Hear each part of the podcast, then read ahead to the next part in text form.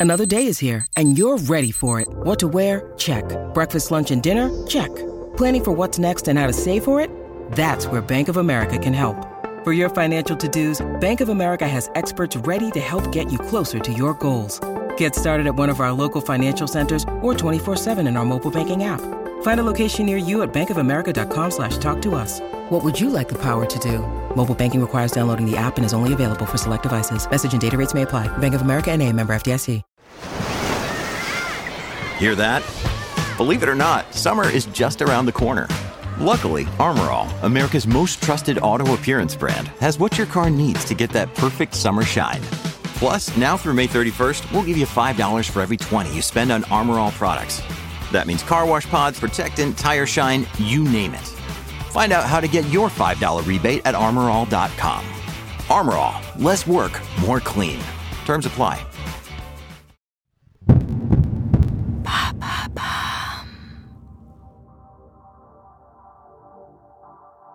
Bonjour à tous, je suis Alice Haché. Je vous souhaite la bienvenue dans l'empreinte. Nous allons essayer de comprendre ensemble comment les marques d'aujourd'hui s'engagent ou non pour notre planète. Chaque semaine, je reçois donc des start des PDG de grands groupes ou encore des directeurs de la RSE qui m'expliquent comment leur entreprise s'engage pour porter une révolution de l'impact sur notre planète.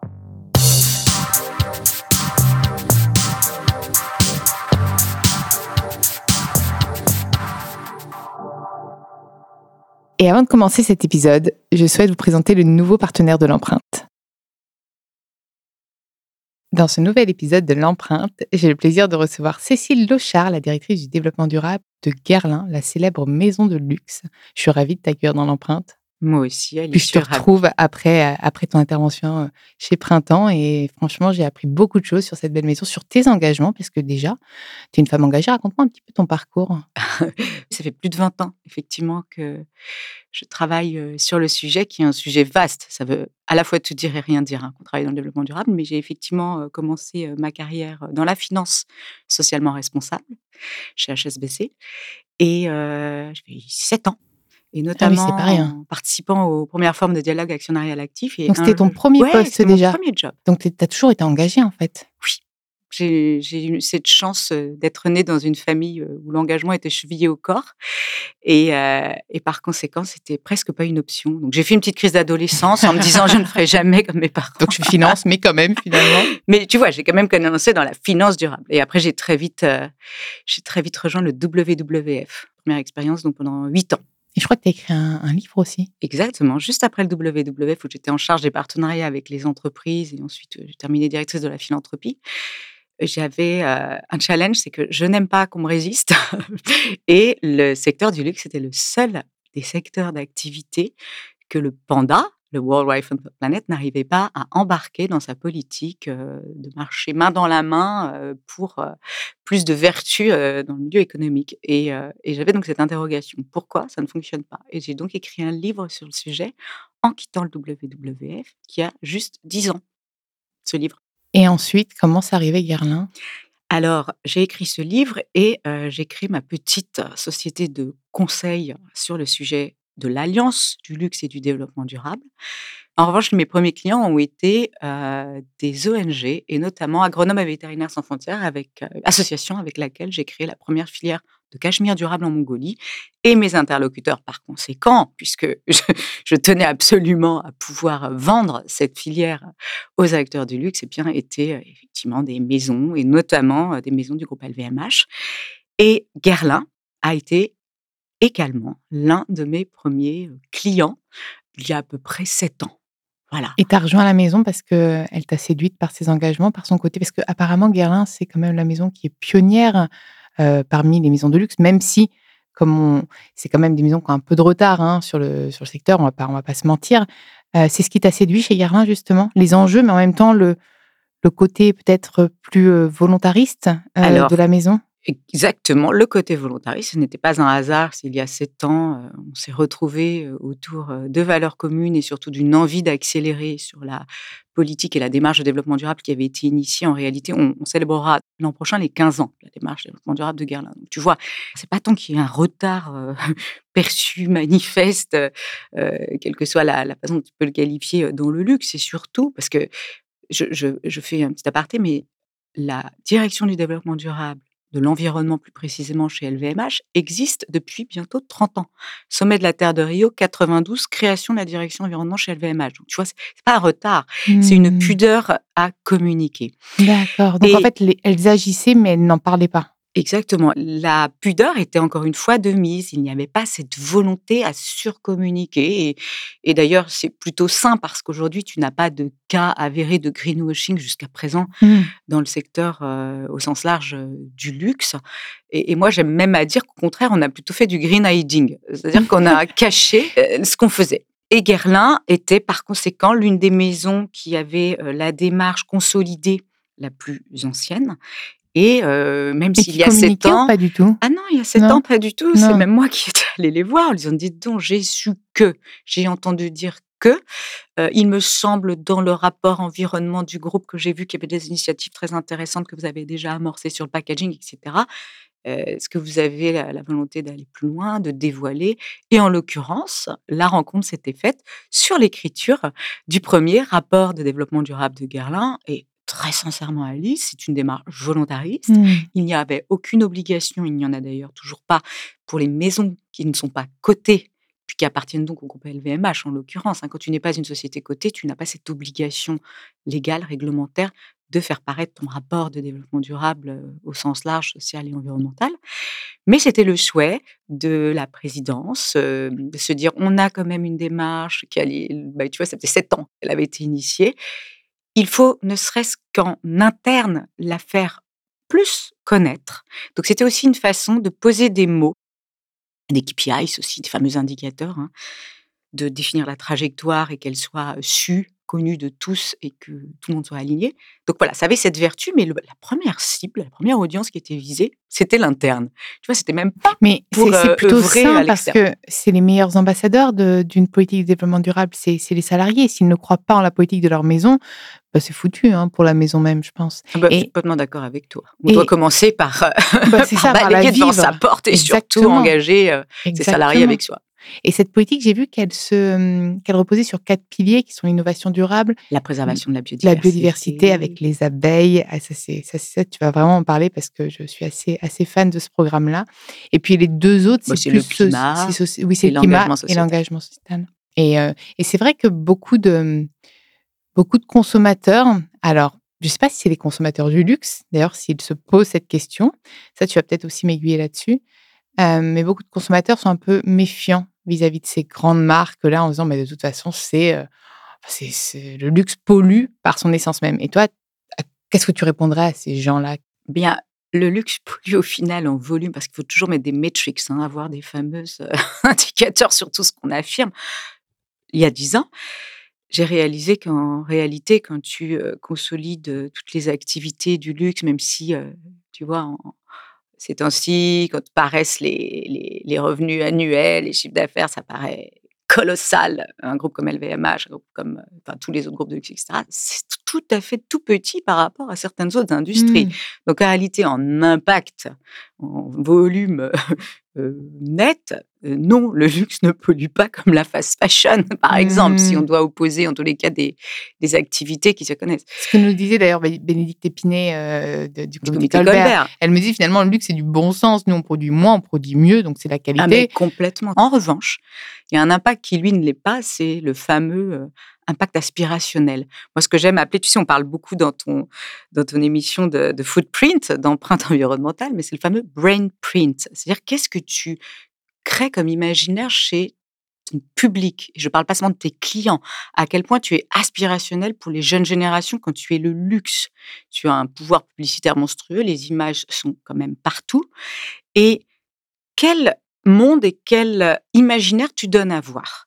Et lorsque le luxe euh, lance une tendance, on le sait, le, luxe lance des tendances, initie des tendances, tu entraînes dans ton sillage de nombreux autres secteurs d'activité ou d'autres marques qui sont, elles, mass market. Donc, c'est cette fameuse responsabilité d'effet d'entraînement, ce qu'on appelle en anglais le- spillover effect. C'est pas très joli, mais c'est euh, comment tu te répands dans la société et par conséquent, quelle est ton ta responsabilité dans, dans les envies que tu crées, dans la l'importance de désagréabilité. communiquer. Exactement. Comment tu arrives à incarner les engagements L'incarnation, elle doit aussi se faire par les produits. C'est-à-dire que si tes produits n'endorsent pas, n'endossent pas ton engagement, tu, n'as pas compris euh, ta feuille de route.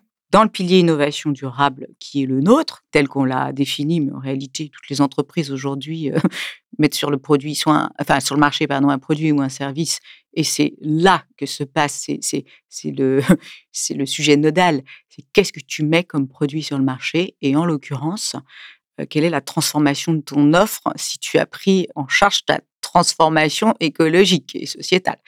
Et donc, euh, pour nous, la, vraiment la priorité, c'est aujourd'hui de créer des innovations qui soient à la fois plus naturelles, plus clean. Oui, un- c'était un, gros mot, il y a peu de temps, mais voilà, plus clean, qui Tout en euh, gardant les mê- le, même, euh, le même parfum, justement. Alors, tu je, arrives- je vais ouais. te dire, je vais t'expliquer, parce que ça existe parfois des reformulations euh, assez drastiques. Donc, des formules plus naturelles, plus clean, dans des packagings à la fois moins volumineux, Tout le moins, problème du packaging. ouais, plus light, plus L'éco-packaging, léger. surtout que c'est du verre, vous. Alors, c'est du verre en majorité. C'est pour ça qu'on a moins la problématique du plastique. C'est déjà pas très luxe le euh, plastique, objectivement. On en a dans le make-up, hein, Oui, tout à fait sincère, où tu en as dans certains mécanismes. Donc, si Que ça vous reste n'avez un pas sujet. encore réussi à supprimer, du coup, celui-là. Alors, on, a pris un engagement en tous les cas d'ici 2026 de ne plus avoir euh, de bientôt. plastique fossile. C'est bientôt, mais on y arrivera.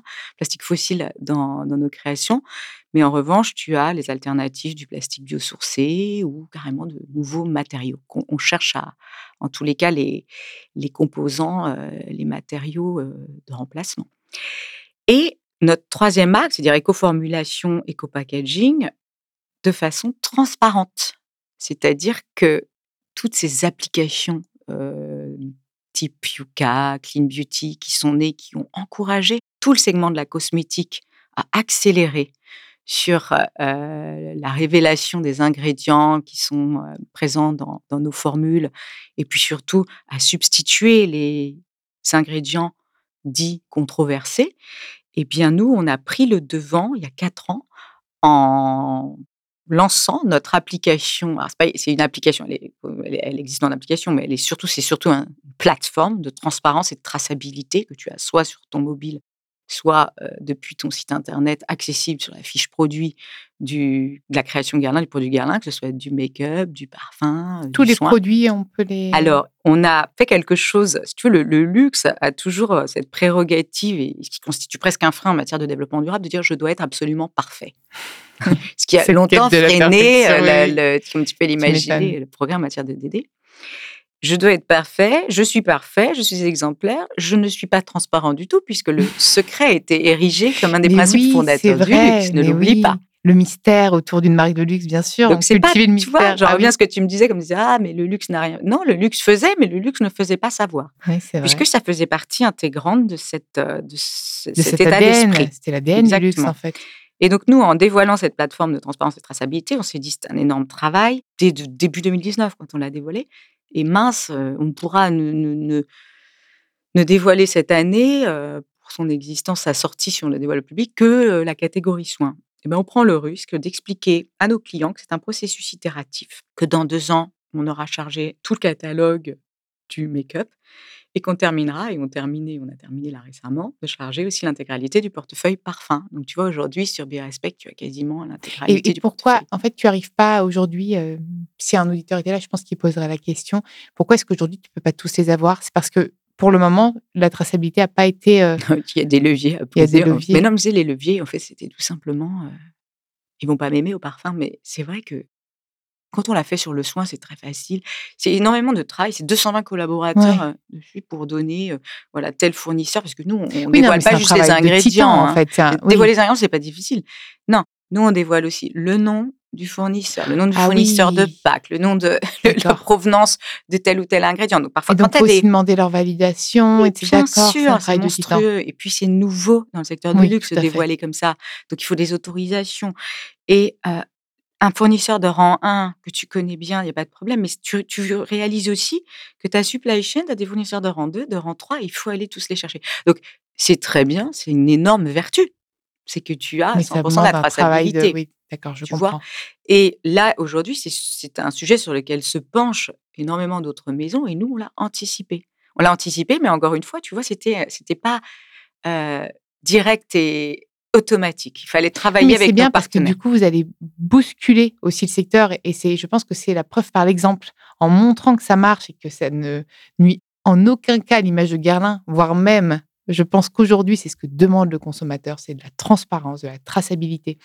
Et le mystère des marques de luxe peut être cultivé différemment par euh, l'incarnation, par l'effet waouh, enfin, mais, euh, mais tout en montrant, en affichant ce qu'ils font vraiment. Exactement. Et, et pourquoi je te parlais des- de l'équipe parfum, c'est parce que quand on a lancé tout ça, on n'a quand même pas eu en tête que quand tu dévoiles les, tous les ingrédients, parce qu'on est très précis dans, dans, les critères qui sont donc présents sur Birespect, tu dévoiles quand même ce qu'on appelle ta communelle, c'est-à-dire ta recette magique. Oui, c'est vrai, bah oui. C'est pas facile. Ah, mais oui, comme Donc on s'est appliqué, bon voilà, des règles un peu Ah non, mais c'est vrai. parfum, mais, mais Finalement, voilà, oui. il a fallu. Ah c'est pour non, ça non, que le dernier. Là, oui, mais je comprends. Mm. Mais que j'adore dans le comprendre pourquoi il y a concentré, des. mais dans le concentré, Bah oui, en c'est une recette. euh, sinon, tu sais, c'est beaucoup d'eau et beaucoup d'alcool en réalité. la. Oui, oui, mais voilà, Mm. ma recette. Et du coup, tout le monde peut faire du plagiat d'un parfum. mais la vertu de tout ça, c'est aussi de pouvoir mettre en avant des sujets que dans notre, euh, ce qu'on appelle le 360 marketing et communication, à mon goût, moi, on n'aborde pas assez. C'est-à-dire que quand on- tu Mais vas ça, faut le dire. Ben oui, mais quand tu vas regarder sur génial. Chalimar, sur Birespect, qui est notre plateforme de transparence,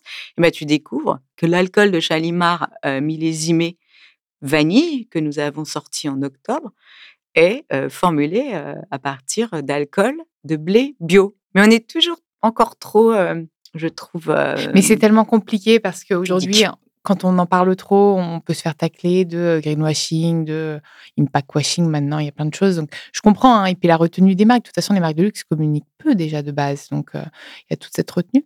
Et euh, si on faisait un petit focus sur les abeilles, parce que sinon on pourrait parler des heures, euh, des heures ensemble, mais c'est un désengagement de la maison qui, moi, me marque parce que je trouve qu'il sort, euh, sort du lot et c'est aussi ce qui, caractérise Guerlain. Euh, c'est ce programme-là pour, pour la préservation de la biodiversité.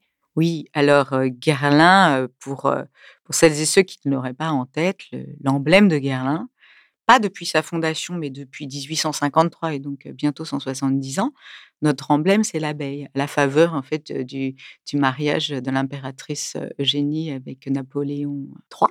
Et au-delà de l'emblème, c'est même. C'est donc c'est l'emblème impérial. C'est l'emblème impérial. Mais c'est même elle qui a inspiré, je crois, la, la conception de certains parfums, non Exactement. Donc, en fait, c'est depuis que l'emblème s'est posé sur ce flacon qui était le cadeau euh, de mariage de Napoléon III à Eugénie, ce flacon aux abeilles et cette haute cologne impériale, eh bien, euh, l'abeille a inspiré nos créations, mais surtout un sourcing très précieux d'actifs, puisqu'il y a dix ans, on a créé euh, euh, une- ce qu'on appelle une franchise. hein, c'est une, une marque de soins au, sein de, la Maison Guerlain qui s'appelle l'Abeille Royale. Et quand il s'agit de, de cribler et de choisir un, un actif très cicatrisant, le miel est un actif très cicatrisant, un ingrédient très cicatrisant. Et on est allé chercher le, le miel d'une des abeilles les plus pures, les moins hybridées euh, qui soient en France, et c'était le miel d'Ouessant. Et quand on a commencé à travailler sur le miel d'Ouessant, mais pour son bénéfice au départ, à l'origine, hein, originellement, son bénéfice cicatrisant très fort, bien on s'est dit, mais c'est incroyable, cette abeille euh, de l'île d'Ouessant, c'est une, une race endémique, elle ne peut pas quitter le continent qui est à 18 km, c'est une abeille super forte.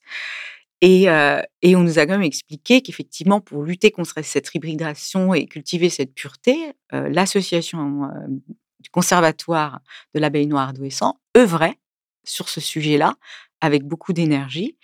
Et il existait également aussi beaucoup d'autres conservatoires sur le territoire. Donc voilà, ça nous a interrogés sur le sort de l'abeille, qui est notre fameux, emblème. Et quand on a un emblème comme l'abeille, eh bien, à la fois, c'est très fort, comme tu le disais, tu l'as vu, c'est su. C'est très fort, mais c'est aussi très engageant. C'est une gageure, c'est un sujet de vigilance. C'est-à-dire que ça t'oblige, dans le bon sens du terme, à aller plus loin. On a donc le client et la nature. Voilà, on a deux formes de clients parce qu'on emprunte à la nature. S'il n'y a plus de biodiversité, il n'y a plus, euh, enfin, s'il y a plus d'abeilles, il n'y a plus de pollinisation. S'il n'y a plus de pollinisation, plus de plantes à parfum. Et puis, de toute façon, de façon générale, je vais être beaucoup moins euh, utilitariste. euh, soyons très clairs, il n'y a plus d'humanité. Donc, on parle de la sécurité alimentaire Hmm. de l'humanité. C'est le pilier de notre vie, en fait. Exactement, et c'est la raison pour laquelle, comme je l'ai expliqué, c'est sujet de vigilance pour nous. C'est une très grande fierté et c'est la raison pour laquelle on a même accéléré nos programmes de préservation de l'abeille et de la biodiversité au sens large, parce que pour nous déjà, euh, notre responsabilité euh, vraiment propre et directe, c'est de sourcer de façon durable nos plantes à parfum, notre miel, notre orchidée, qui sont nos hero products. On a une quarantaine de filières d'ingrédients naturels. Et pour cela, on travaille avec un organisme indépendant, l'UEBT, Union for Ethical Biotrade, qui est basé à Amsterdam et qui aujourd'hui est la référence la plus exigeante en matière de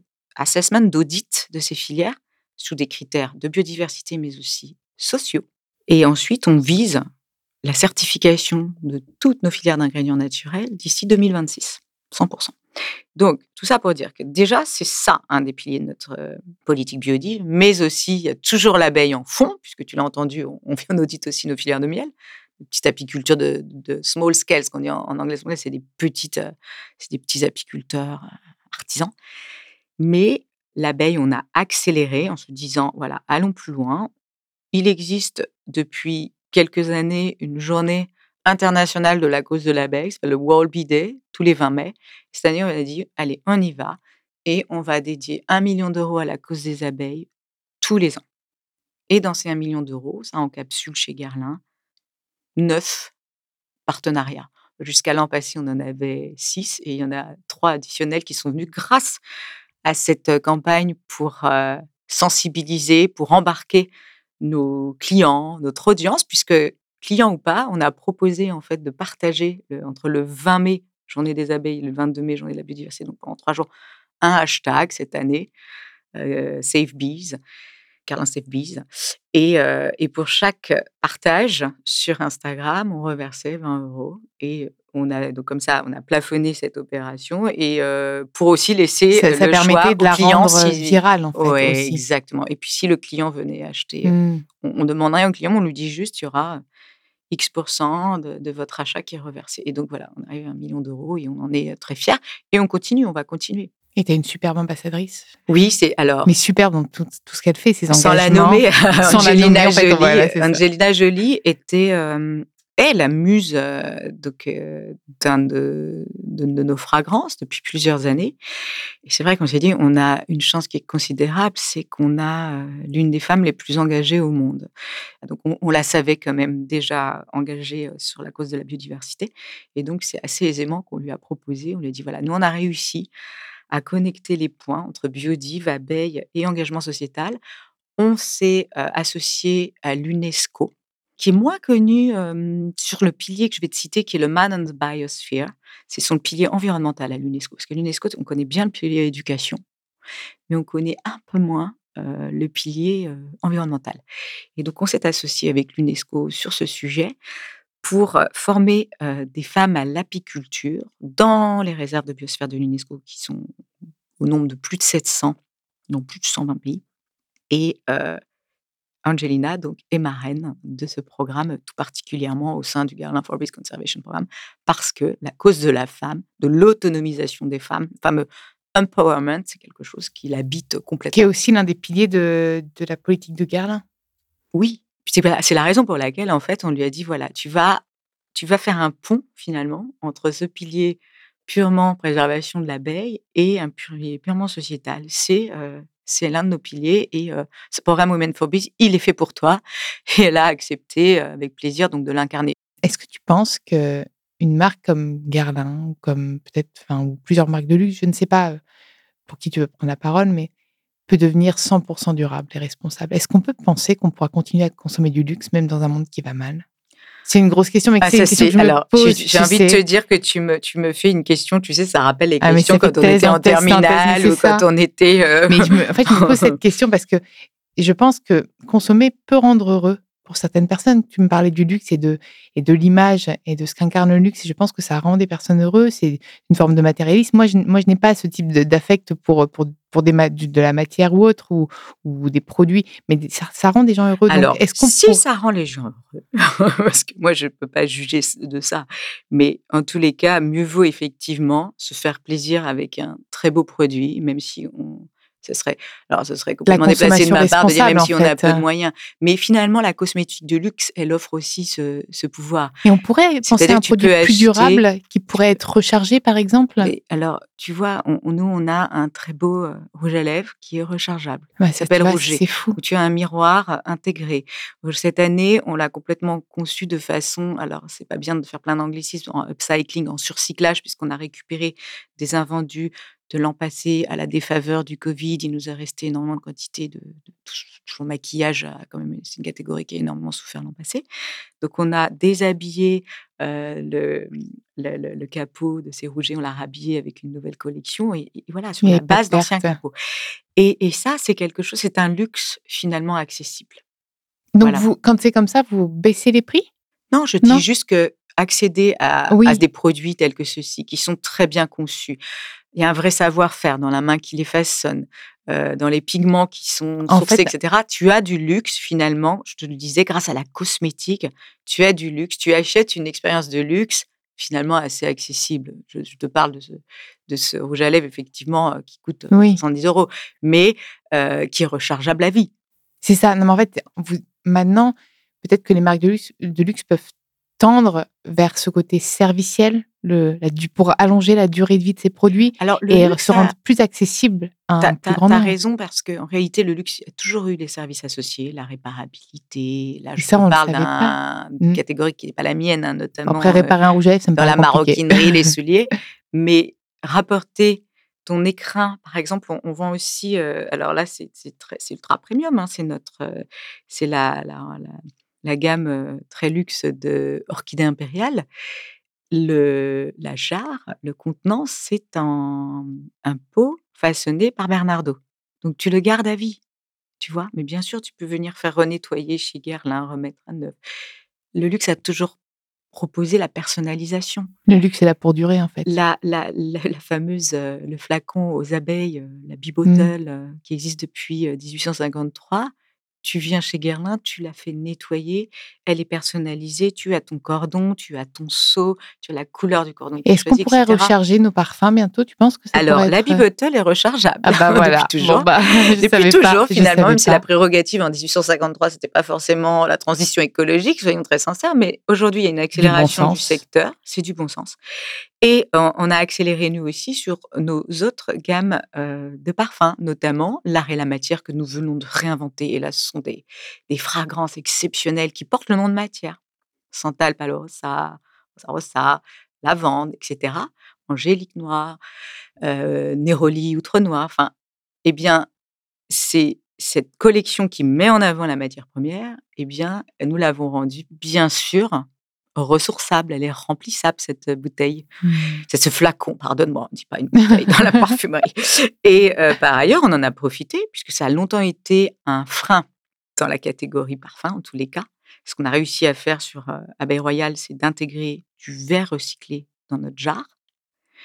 Mais là, on a réussi à le faire aussi sur euh, la gamme euh, l'art et la matière, c'est-à-dire que le flacon que tu achètes qui est ressourçable, il est également en partie fabriqué à partir de verre recyclé. Et pas à 100%, c'est pas encore possible. Alors, c'est pas possible de faire 100% parce qu'il faut toujours, tu sais, du calcin, tu, tu c'est vraiment une question. Et donc, parfois, quand on te oui. dit, voilà, là, c'est 10% de verre recyclé, c'est 15% de verre recyclé, en parfumerie, c'est déjà beaucoup. Super. Et, mais c'est vrai que pour le client, ça paraît étonnant. Il faut toujours essayer de comprendre et d'en savoir plus sur le process qui se cache. C'est pour ça que c'est hyper important d'en parler encore une fois et de communiquer. C'est ce que tu as fait très bien dans cet épisode et j'étais vraiment ravie. J'ai appris plein de trucs. J'étais ravie de te recevoir. J'espère que ça va inspirer euh, tous nos auditeurs et tous ceux qui se posent des questions. D'ailleurs, n'hésitez pas. Je pense que même adresser vos questions à Cécile, elle sera un plaisir de, de vous répondre. Elle est très transparente. Donc, euh, merci Cécile. Merci beaucoup Alice. Merci à vous d'avoir écouté cet épisode. Vous pouvez retrouver tous les épisodes sur toutes les plateformes de podcast ainsi que chaque semaine sur thegood.fr. N'hésitez pas à liker, partager et commenter le podcast. À très vite.